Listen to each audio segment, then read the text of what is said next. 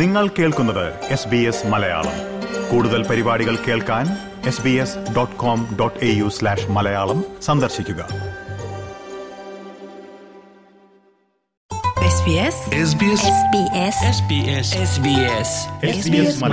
ഇന്നത്തെ വാർത്ത.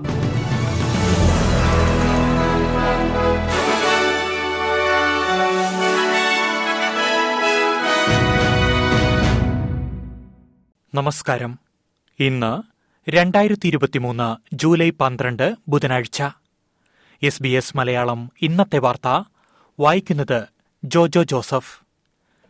Reserve bank board യോഗങ്ങളുടെ എണ്ണം വെട്ടിക്കുറയ്ക്കണമെന്ന ശുപാർശ അംഗീകരിച്ചതായി ഗവർണർ ഫിലിപ്പ് ലോ. നിലവിൽ പതിനൊന്ന് തവണ ചേരുന്ന ബോർഡ് യോഗം രണ്ടായിരത്തി ഇരുപത്തിനാല് മുതൽ വർഷത്തിൽ എട്ട് തവണ മാത്രമേ സമ്മേളിക്കൂ. എന്നാൽ ഓരോ മീറ്റിംഗുകളും കൂടുതൽ സമയം നീണ്ടുനിൽക്കുമെന്ന് ഗവർണർ വ്യക്തമാക്കി. എല്ലാ ബോർഡ് യോഗങ്ങൾക്ക് ശേഷവും പലിശ നിരക്ക് സംബന്ധിച്ച് തീരുമാനം വിശദീകരിക്കാൻ ആർ ബി ഐ ഗവർണർ വാർത്താസമ്മേളനം നടത്തും. ഓസ്ട്രേലിയയുടെ പണനയങ്ങൾ ആഗോള സമ്പദ്വ്യവസ്ഥയിലെ മാറ്റങ്ങളുമായി പൊരുത്തപ്പെടുന്നുണ്ടെന്ന് ഉറപ്പാക്കാൻ ട്രഷറിയുമായി ചേർന്ന് ഓരോ അഞ്ച് വർഷത്തിലൊരിക്കൽ അവലോകനം നടത്തുമെന്നും ഫിലിപ്പ് ലോ വ്യക്തമാക്കി.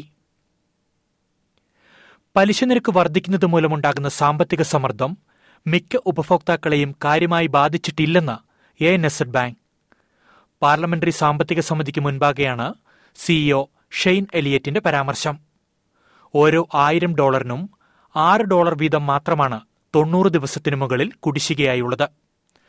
ഉപഭോക്താക്കളുടെ വരുമാനം വർദ്ധിച്ചുവെന്നും പലരുടെയും വരുമാനത്തിൽ പത്ത് ശതമാനത്തോളം വർധനവുണ്ടായെന്നും ഷെയ്ൻ എലിയറ്റ് ചൂണ്ടിക്കാട്ടി. എ എൻ എസഡിന്റെ ഉപഭോക്താക്കളിൽ മിക്കവരും തിരിച്ചടവിന് ശേഷിയുള്ളവരാണെന്നാണ് കണക്കുകൾ സൂചിപ്പിക്കുന്നതെന്നും സിഇഒ പറഞ്ഞു. വെസ്പായ്, കോമൺവെൽത്ത് ബാങ്ക് പ്രതിനിധികൾ വ്യാഴാഴ്ച ഹിയറിംഗിൽ പങ്കെടുക്കും.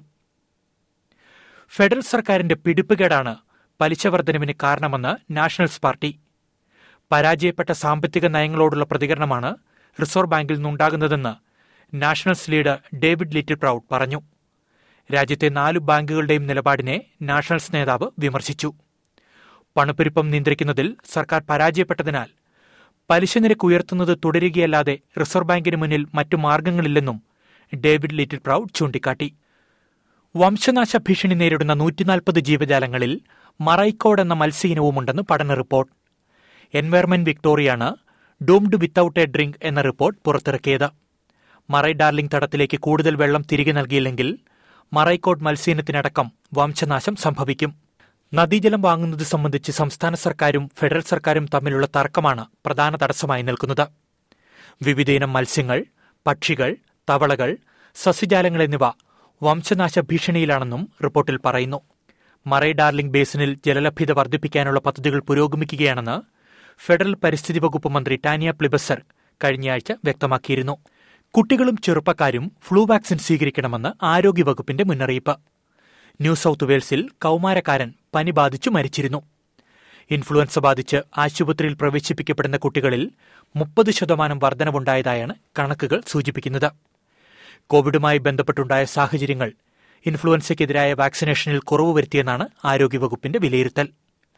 ഇതോടെ എസ് ബി എസ് മലയാളം ഇന്നത്തെ വാർത്ത ഇവിടെ അവസാനിക്കുന്നു. ഇനി നാളെ വൈകുന്നേരം ആറു മണിക്ക് വാർത്തകളുമായി തിരിച്ചെത്താം. വാർത്തകൾ വായിച്ചത് Jojo Joseph.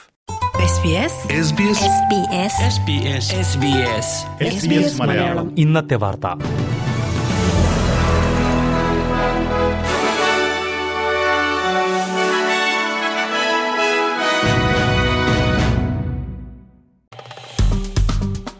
Like, share, comment.